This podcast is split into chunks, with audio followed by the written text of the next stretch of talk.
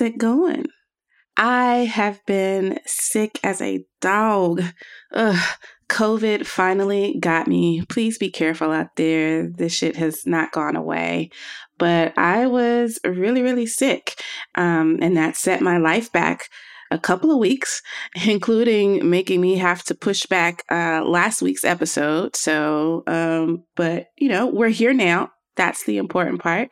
And I'm really grateful to everyone who sent me some well wishes when I put out the announcement that we had to like skip a week and everything. But thank you so much. Being sick has also put like a serious damper on my summer plans for a little bit or what I'd hoped to accomplish during the summer. I love summer so much.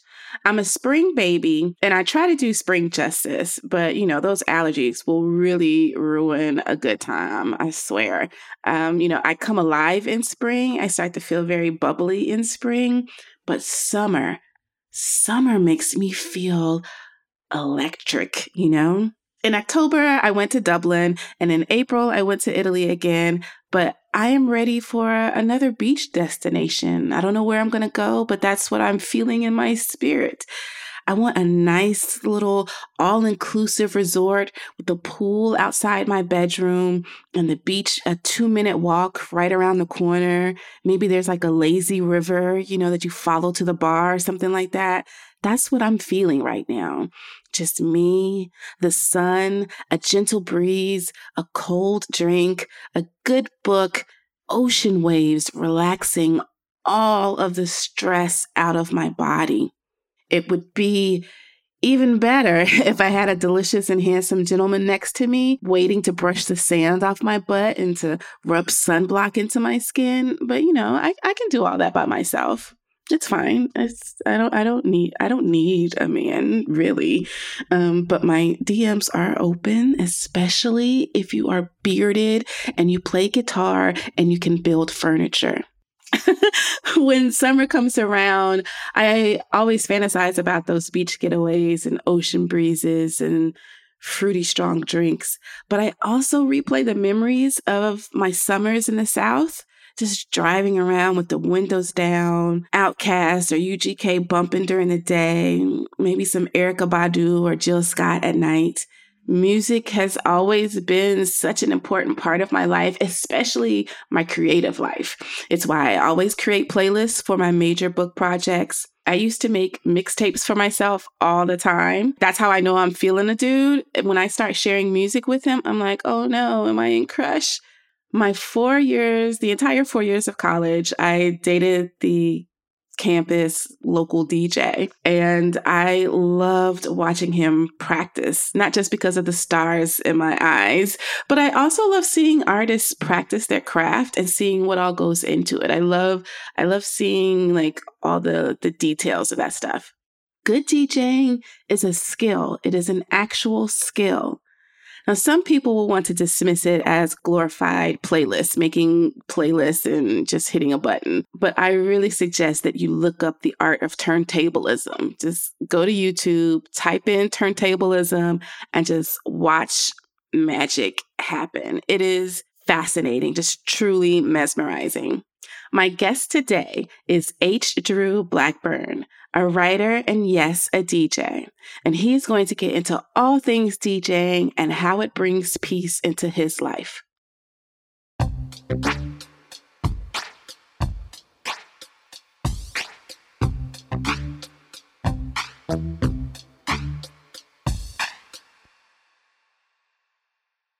I'm Drew Blackburn. I am a writer based in Texas. Uh, my work's been published by Texas Monthly, GQ, Complex, a few other places. Um, yeah, that's me. All right.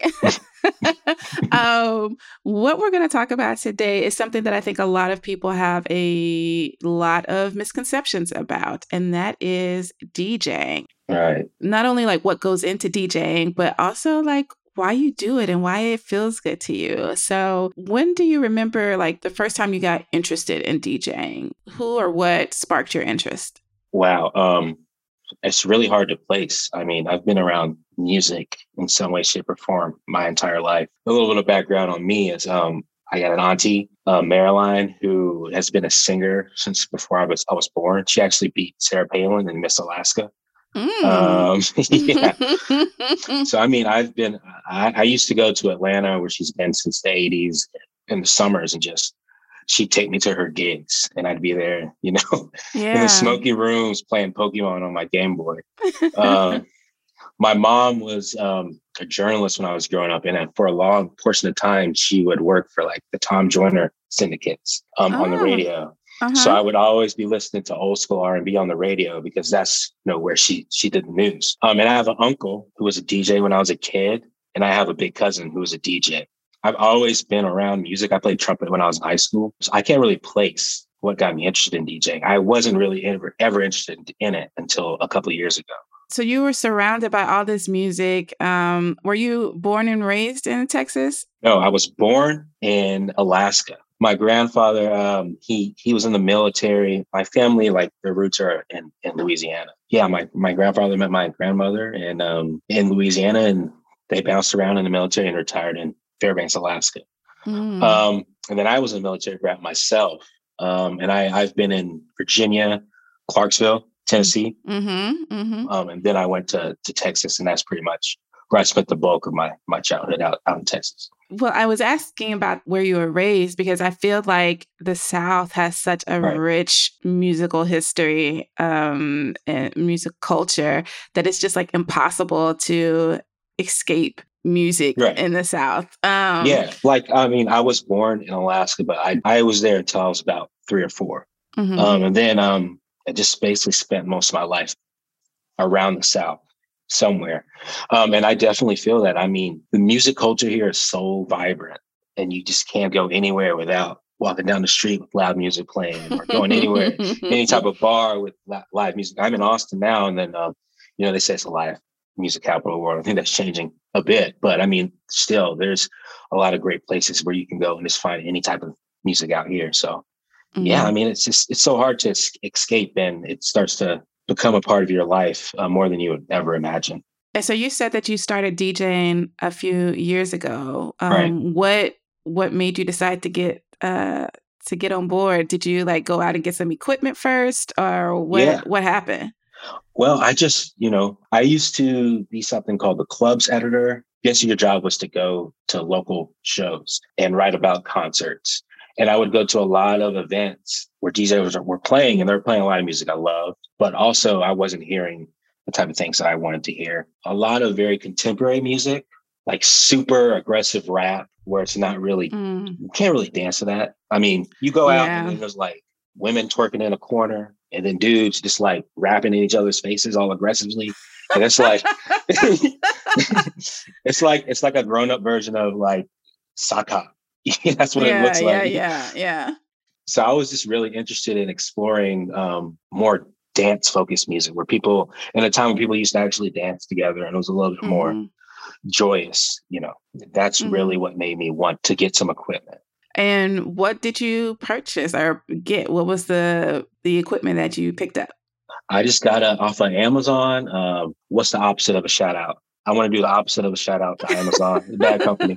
I just I just got a controller off of Amazon, and um, yeah, that's really all you need. Got some headphones too, and like that's really all you need is a controller, headphones. You obviously need a computer. I mean, that's yeah. really all you need. Yeah.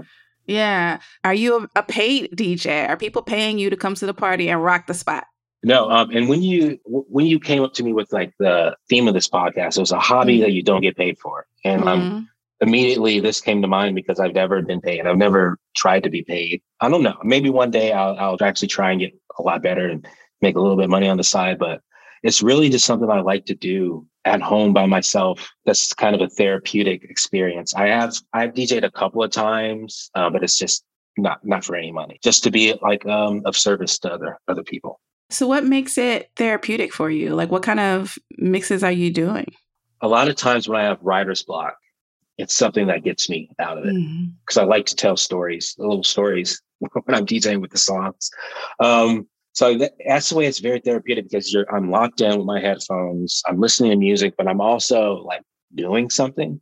Mm-hmm. It's not like you're just sitting there in your bed with headphones on Spotify or anything. I'm actually doing something. So it's just, it really calms me.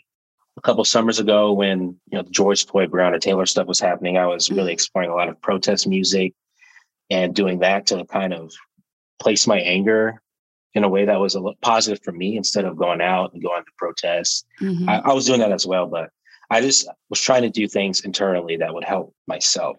Mm-hmm. And I think you know a lot of people look look to music to express themselves all the time, but the special thing about DJing is you're actually you're doing something.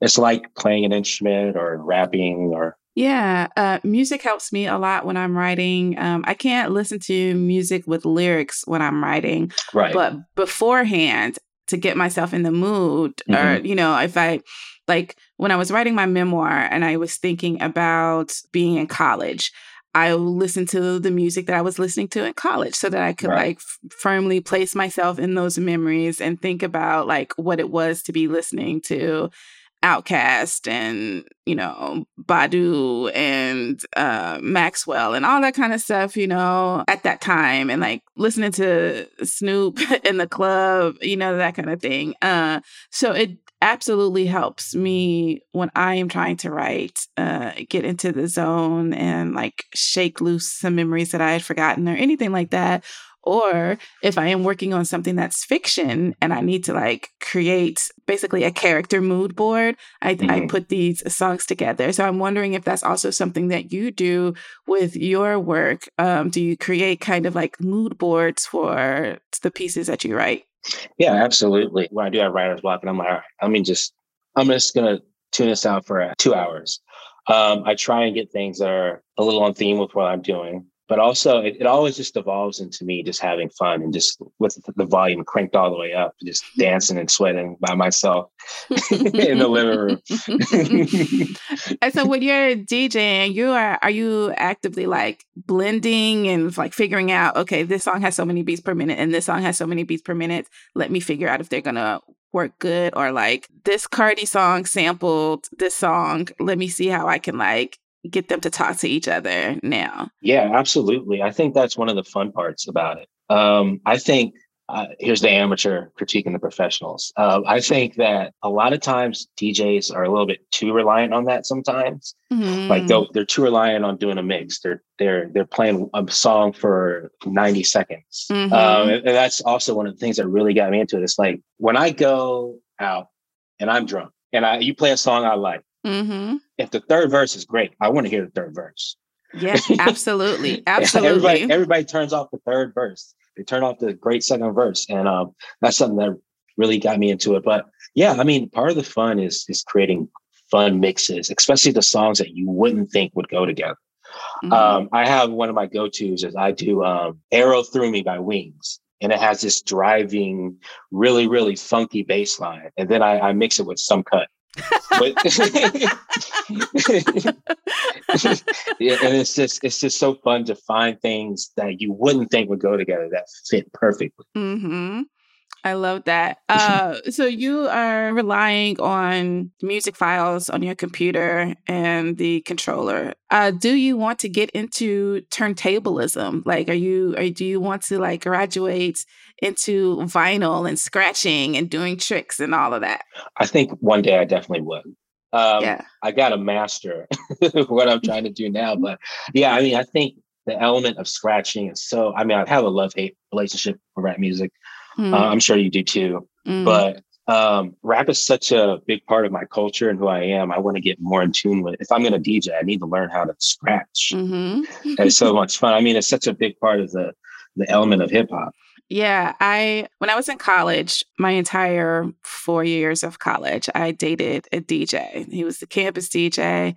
Okay. Um, he had a lot of gigs around town. So I would, you know, I was the DJ's girlfriend. So I would be like carting a thing of a you know a crate of vinyl so I could get into the club for free, um, mm-hmm. or you know stuff like that, or watching him practice and do all that kind, you know, all the little stuff like that. And again, this was the mid to late '90s, so hip hop was much different at the mm, time. Mm-hmm. Um, what always struck me was the way that he would just zone out, yeah. you know, and be. It was very. It, he looked very peaceful Mm-hmm. Even when he was like practicing tricks and stuff like that, it was just like no one else was there.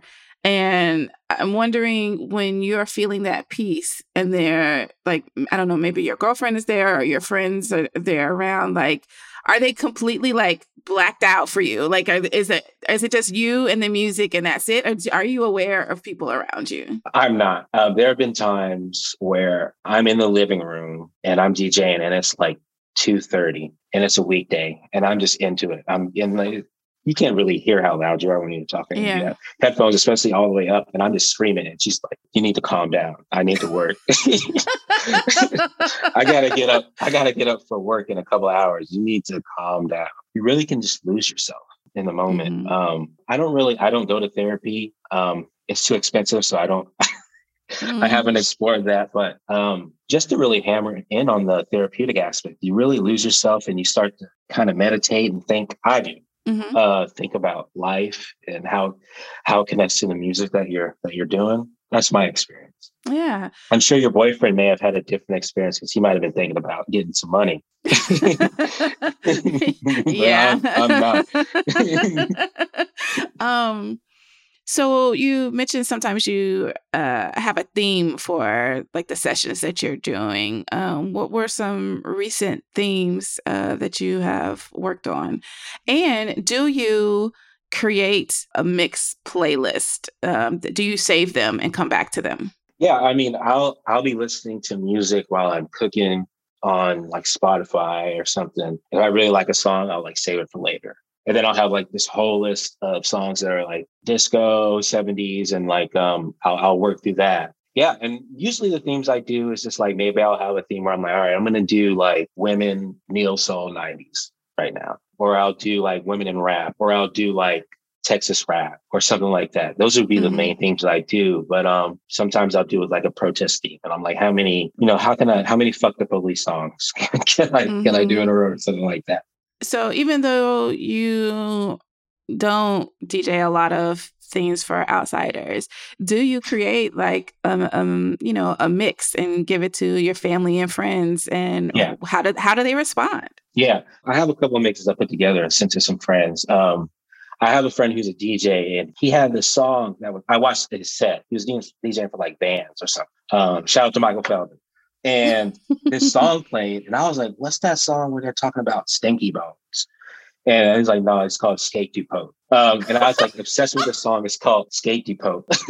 it's by Channel Tres. So like, I made a mix, and I like had that song in it, and I sent it out to him, and I was like, "Yo, you inspired me, me mm-hmm. to like mm-hmm. do a whole mix on this song because I was just so enamored by it." And um, yeah, sometimes I'll just put a mix together because I'm I'm excited about something I do, and I send it to a couple of, of friends. Mm-hmm. And do you do like, babe? I don't, I ain't got no money for Valentine's Day, but let me let me send you this link to this mix. Yeah, I don't think that would cut it. I am actually I am actually a really good cook. So I that's that's the that's what I get away with.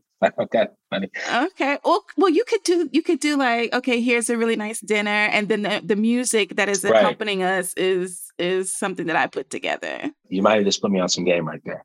See, I'm trying. listen, I can I can help you out. Uh, uh, so once you got more comfortable with DJing yourself, because mm-hmm. you you said it's been a couple of years, um, and what did right. you get started?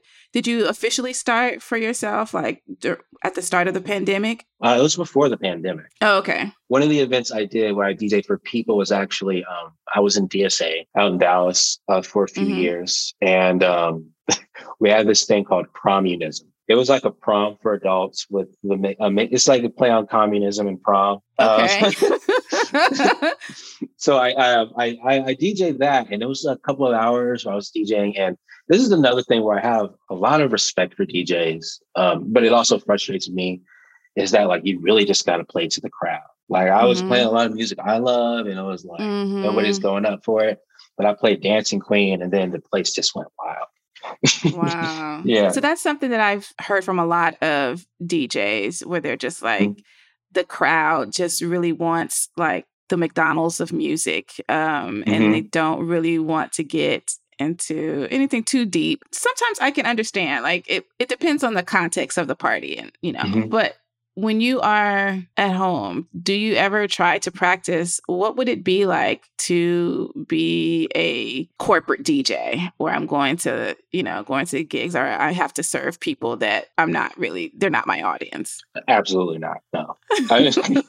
no, absolutely not. And, and, I think the thing about DJs playing to their audience, I feel like there have been a lot of times where I've been out and there's the less people are there, the more you get uh, insight into their taste.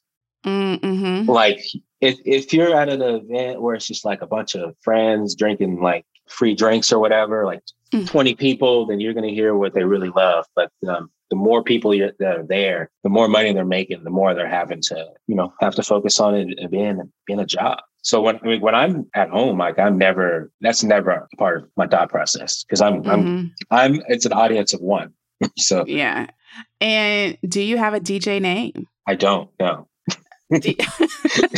I don't know what I do. I don't know what it would be. yeah, that was my next question. What would it be? What would you want to like pull from? I'm a big OutKast fan, so it probably I'd probably just reference something to do with OutKast maybe maybe Chico Dusty. Because I guess I'm wanting to I want to see if you progress, and then mm-hmm. you're just kind of even if you don't ever play for anyone else, but if you progress into naming yourself, and then like, do you want some stickers to slap on your laptop and uh, you know your headphones, like. Like how deep do you think it'll it'll get for you? I don't know. I mean, right now, I really just like having fun by myself. Uh, that didn't sound right. I'd like to just play music, play music, you know, the privacy of my own home. But I mean, I don't know what the future holds with it. Uh, right now, it's really just a big hobby. But maybe somebody will be like, "Hey, we'll pay you two hundred dollars," and I'm like, "Okay, sure, two hundred mm-hmm. bucks. I'll, I'll, take that for a couple hours, just just playing music, and then it might grow into something a lot bigger." Don't know but i don't ever I, will never be like a full-time. Yeah. Um, i was in the service industry before and i'm like that life of being out five days a week up until out until three or 4 mm-hmm. it's just it's not something that i can do. Yeah i i was a retail worker you know in high school and college and i learned very quickly that that's not for me. I don't like customer service. I don't like having to uh, you know appeal to so many different people's moods for the days or right. you know people who think that uh, because I'm in this service position, that means that I I have to be treated any kind of way. And I think that that also applies in many ways to someone like a DJ mm-hmm. because, mm-hmm. you know, people coming up slipping, here's a request, play this song. Yeah, you haven't yeah. played this song. You haven't played this song. Why haven't yeah. you played? You know, that kind of thing. There's just a lot of entitlement. And um, and then you also have, let's call them DJ enthusiasts who mm-hmm. stand next to the table. Um, and those usually come in like two shades. There's the ones who are trying to fuck the DJ, and then they're the ones who are trying to like learn from the DJ and just end up staring and making mm-hmm. the DJ very uncomfortable. Uh, so, do you think in your uh, just like learning and trying to like appreciate music, have you ever been that second in that second group where you've just been staring at the DJ and like making the DJ a little uncomfortable, maybe? No, because I I have homies that are DJs and like I'll I'll stare at their laptop for like five minutes and be like, I'll get the step. Because mm-hmm. I mean, I obviously that's annoying. And also I am trying to learn, but I'm also mm-hmm. trying to have fun. But I have been the annoying request guy because of this relationship I have mm-hmm. with these mm-hmm. people. Um, um, there's there was a summer, I think it was like 2015, where I would just terrorize people, I'd tell them to play a specific song. it was this "Look at Wrist" by uh, Key, Makonnen, and Father. I don't know if you know that song. No, I don't think so. It, it really is one of the songs that really started this whole like underground left of center rap movement in Atlanta. It's kind of one of the songs that put it on a on a huge mainstream map. And it's like I was so obsessed with this song for like months and months and months. And I'd be out of the club like, hey man, you gotta play this song, please.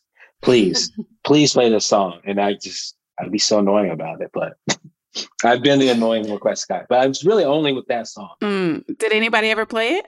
Oh yeah, because I mean, I would I would know these people. Oh, they would okay. be annoyed. Yeah, they would be annoyed, but it's like I I knew these. I knew it. I would never do that to a stranger. Yeah, But what? How did it go off with other with the people who are there in attendance? Did it go over well? The song? Well, because I am s- such a soothsayer, because I know the future and I have impeccable taste. Um, uh-huh. I, in the beginning, it would be like I, would, me and the DJ would be the only people who would know the record. Uh, okay. And as time would go on, because it got bigger and bigger and bigger, it'd be like kind of a thing that people would, would love to hear. So Okay. Um, and it also sounds like this is a way to kind of combine your family, your mom's uh, journalism background, and then your aunts as a performer, and then Right. cousin and stuff like that. And so, how do they feel? my family does not know that I, that I Oh. DJ. No, no, I haven't really, I haven't ever talked to them about it. Um, even my auntie's 60th, she had two birthday parties. Um, Mhm, I love it. she had she had one in Smyrna, which is right outside of Atlanta, where it's like everybody had to wear all white. hmm And then we went to she took me and my girlfriend to Cancun, and she had a bunch of friends go to Cancun. But at the one in all white, my cousin DJ'd the party, which is really fun. But it's like I don't even know if I mentioned it to him. I was just like talking about other things, talking about how great he was, a job he was doing, which was really fun to see him. I think he's probably around your age, hmm uh, playing to an audience of people who are mostly like 15, 20, 30 years older than him hmm and seeing like what songs would go off for that crowd. Interestingly enough, one of the songs people love the most, this was last summer, almost a year ago to the day. One of the songs that went off the best was Leave the Door Open, Yeah. Yeah. which was a relatively new song, definitely by new music- musicians, uh-huh. but it's like the crowd ate it up. Yeah, it has such an old school vibe to it. does. And, you know, it's also that kind of classy, nasty stuff that Yeah. the old heads like, you Yeah. know, they they Yeah. want to be nasty, but they also want to keep it a little a little classy with Mhm. it, you know. Um, so you're keeping this to yourself. Is it just because of that that strong therapeutic element for it? Like this is just for me. I don't want to I don't want to share it with the world yet. Or do you think that it would you know, if you share it, then somebody is going to like want to hear it and then offer criticism. I think it mostly just has to do with it being a really selfish undertaking for the most part. Um, and not selfish in a negative way, but I mean, it Mhm, is yeah. it is all about me. the reason why I do it. No, that makes sense. That makes sense. How do you challenge yourself uh, with DJing? Like, is there anything where you're just like, you know, I'm not really familiar with this particular genre of music, so let me study and see what I can put together from here? I think with house, house music is something I really challenge myself to learn more about. It's such an important piece of Black music and Black music history. I, I, I love it, but there's also a lot of songs that I really don't. And it's just like, it's just a certain quality that I really love. So I challenge myself to really find those songs. To house and also like garage, which is basically British house. Yeah. and how has teaching yourself how to DJ bled over into the other aspects of your life, like your career, um, even the way you communicate with your friends and family, if it has in any way? That's an interesting, interesting question. I don't know if it has, but I think it's. I think it might have made me a little bit better of a person because I have this outlet um, where I can think about decisions I've I've made and decisions that I need to make. Because I mean, I guess that's where a lot of the the real internal discussions with myself happen sometimes. Because that's the reason why I do it. Yeah, so I, I think it's made me maybe a better decision maker, a little bit more patient. I think, and I think those are really important qualities to have as a person. I think we, I something I need to definitely work on being more patient. Um, I'm not very good with that. Yeah. Me too. uh, so you also mentioned that when you're um, listening to music and you're getting really hyped, that you're kind of dancing, working up a sweat, moving Yeah. around a lot. Yeah. Has that helped you stay active in a particular kind of way or in a fun way? You know, especially over these last couple of years, we have been inside and maybe you weren't able to get out as often as you could have, but that's it. Kind of kept you in touch with your body in a way.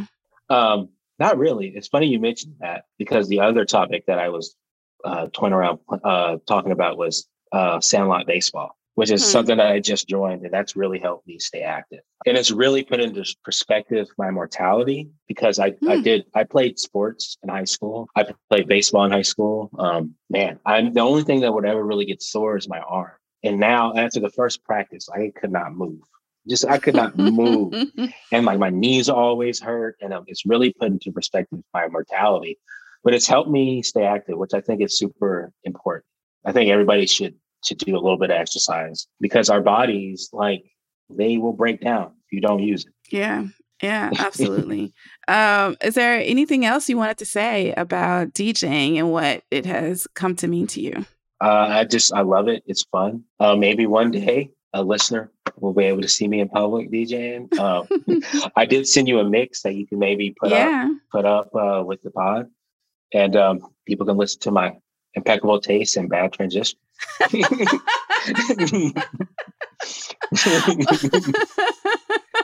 well, uh, I, so now that I, I got to ask that, what makes a good transition? What's a bad transition, and what makes a good transition? Uh, wow, a good transition. I think it just has to be really, really smooth, seamless. You get the BPMs matching up correctly. Really, a lot about tempo and trying to make these two different pieces of art blend well together. And some it can be hard sometimes. Sometimes it can sound like a little bit of um just organized noise instead of music. Yeah. And I think that's one of the misconceptions that people have about DJs, especially as technology has advanced and mm-hmm. people mm-hmm. don't need to carry the crates of vinyl and all the turntables and all that kind of stuff or the speakers anymore, that you can DJ from your phone. And so people think, oh, all you got to do is put together a playlist on Spotify or Tidal or Apple Music Listen. and that's it. You're good. I don't need to hire a DJ. I can just press play. And that is not true at all. It takes a lot please speak to this. Uh, it takes no. a lot to learn how to make that transition. Aux cord DJs are kind of like a scourge because like DJing is an important element of hip hop. You can't just put together a playlist. DJing is a, about a lot more than that. And like sometimes when you have an aux cord DJ, you can a really important element is like filling out the crowd and playing the crowd's interest. You know, mm-hmm. it's so important to to blend your music together to get that tempo the thing about DJing is like it's kind of like a beat that never ends, and you have to keep it going. You it can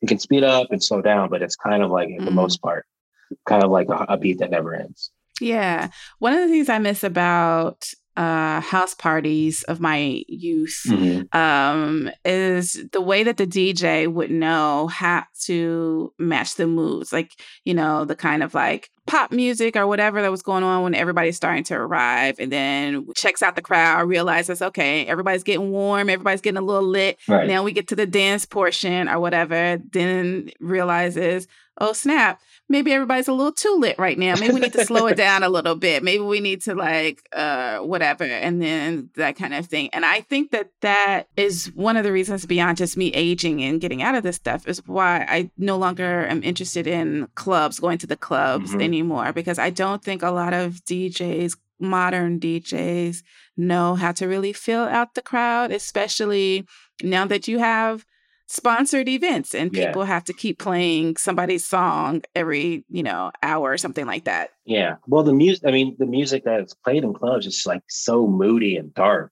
it's like yes I, it's and you can't really can't for real dance to. you can just twerk and and rap at each other which like i love i mean don't get me wrong twerking is great but don't get me wrong but it's great but i mean that shouldn't your music that shouldn't be the only type of dance you can really do to a song throughout the whole course of an evening. Yes. It's insane. This is how I feel about TikTok choreography. Oh, that one, it looks like just a cheerleader routine. Mm-hmm. Um, and two, people don't know how to dance to a whole song. They know how to dance to the 15 to 30 seconds, you know, yeah. of the of the of the TikTok snippet. Mm-hmm. And then they don't know what else to do after after they've done their like TikTok routine. Yeah. What are what else are they supposed to do? Oh, I don't know. So I guess I will just kind of bend over and twerk. And again, I'm not mad. Look, I love twerking. I grew up at a time where twerking, the the word twerk yeah. was new and popping and we were doing it, you know? Um twerking is fine. I don't have a problem with it. I want to just shout out to um, shout out to the New twerkers. Orleans, yeah. yes, uh, especially those in New Orleans who was doing it like nobody else. But it does get to a point where you're just like, okay, what's the connection here? Mm-hmm. Uh, again, I'm older, so dancing was very um, community thing. Like we did have line dances and stuff right. like that, but we were also touching each other and not just like dirty dancing, grinding on mm-hmm. each other, but we were also just kind of like, you know, the Kid 'n Play. What is that? That's two people connecting and right. like, you know, moving, you know, that kind of thing with each other. And now I feel like dancing reflects uh where we are mm-hmm. in our you know in the world right now where everything is very individual and very right. like distant from each other and so i think that, that they're feeding into each other the mm-hmm. music mm-hmm. and the dancing and all that kind of stuff so thank you so much for coming on the show and talking about DJing and what it means to you. Where can our listeners find you on the internet uh, if you want them to find you? They can find me at H Drew Blackburn. Uh, that's my ad on Twitter, H D R E W B L A C K B U R N. And um, you can find me at hdrewblackburn at gmail.com if you want to offer me a job with a really high salary. what kind of job are you looking for, Drew? Any job that uh, needs a good pen, because I can give you that. And yeah, if you don't want to overwork me, that's also really fantastic too. So you're looking for a good paying job that will not overwork you. Yeah. I love it. Yeah.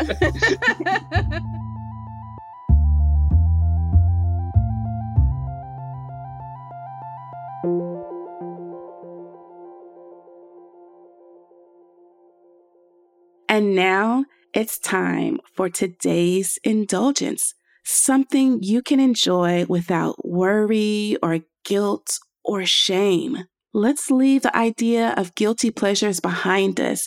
Let's be unapologetic in our pleasures. So today, I am going to recommend specificity. I think too often we are afraid to be specific about what we want because we don't want to miss out on something or we think someone will make fun of us for having standards. Um, you know, and there are other times when maybe we don't want to be too much of a bother with our very detailed needs or desires, right? You know, it's just like, oh, sure, a kiss is fine. I don't need you to also play in my hair. No, ask for somebody to play in your hair. Oh, sorry, I got, I got, I got distracted by my own fantasy life. Uh, be specific with yourself and with others. For example, let's say you're looking for a couch and you ask your friends, you go to the group chat and you're like, y'all, I need a couch. Help me find a couch for, for my place. And they ask you, okay, well, what are you looking for? But you don't want to admit that you want a neon pink leopard print velvet fainting couch. So you say, oh, anything as long as I can maybe sleep on it. So then everyone starts sending you like these beige and oatmeal suburban media room sofas or deep green chase lounges or these brown leather man cave behemoths. And you're just like, no, I don't want any of this shit you didn't want to be ridiculed and you didn't want to explain your desire for this neon pink leopard print velvet fainting couch. And now you've got a list of things that you don't want that are in no way a part of your style or interest. And it's just like, mm, you're wasting people's time. You're wasting your time and your friends' time with their useless recommendations. Specificity is my number one writer's tip. It doesn't matter if you're writing poetry, a script, or prose, be specific. People think being general and vague is the way to reach a wider audience, and maybe that's true. But I've found that when I drill down on a moment and write it as detailed as possible, that is when I get the most responses from people who can relate or people who get this idea in their head and they're just like, wow, what an image, what a picture you've painted. Here's like a little example of a, a writing workshop with Nichole. Um, so let's say you want to write a sentence that shows a child loves spending time with their mother. Now you can write this sentence Ricky loved sitting outside with mom. Okay, that's fine. Many people can relate to that. But what if you wrote, Ricky loved sitting on the front porch with mom, watching the birds settle into the trees. The only other sound between the two of them was of pouring lemonade as they refilled each other's glasses. Okay, now we have a painting, right? Now there is a whole scene before us. Maybe, you know, for you, it was the back porch and sweet tea and frogs that you were listening to, or maybe it was the front stoop and ice water and cars driving by. But the specificity is what will bring you closer to your own memories and to your audience's own memories than something generic. That second sentence with Ricky and mom on the porch with the birds and the lemonade, that there shows comfort and love between them. It shows that they face the world together. And it also shows that they're taking care of each other's needs without being asked. That says so much more than the first sentence. I used to be afraid of being specific. I thought that people would tell me that I wanted too much, that my standards were too high. How dare I ask for something that I don't deserve? And I definitely got those responses. Um, I also worried that if I was too detailed in my writing, it would turn people away.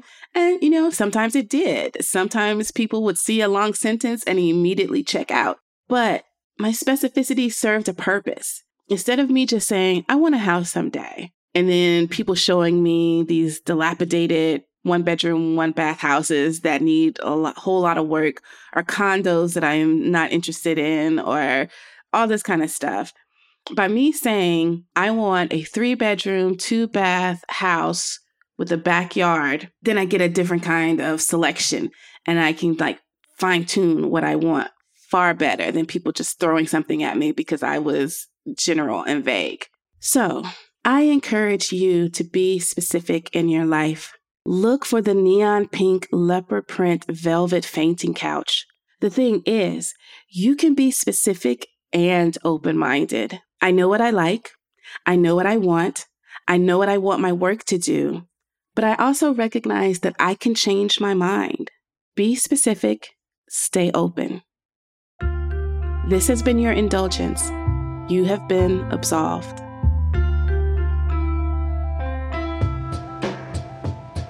This is Good For You It's hosted by me, Nichole Perkins, and produced by Multitude. Our lead producer is Eric Silver, our editor is Mischa Stanton, and our executive producers are Amanda McLoughlin and me. Our theme was created by Donwill, and our art is by Jessica E. Boyd.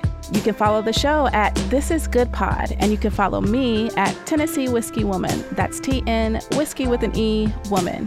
And a huge, huge thank you to everyone who supports the show on Patreon, especially to our supporting producer level patrons Chelsea, Conchetta, Courtney, Elizabeth, and Mira. To get exclusive rewards like stickers, monthly playlists curated by me, and even custom drabbles written just for you, join us for as little as $5 a month at patreon.com slash thisisgoodpod. This was good for me. Was it good for you?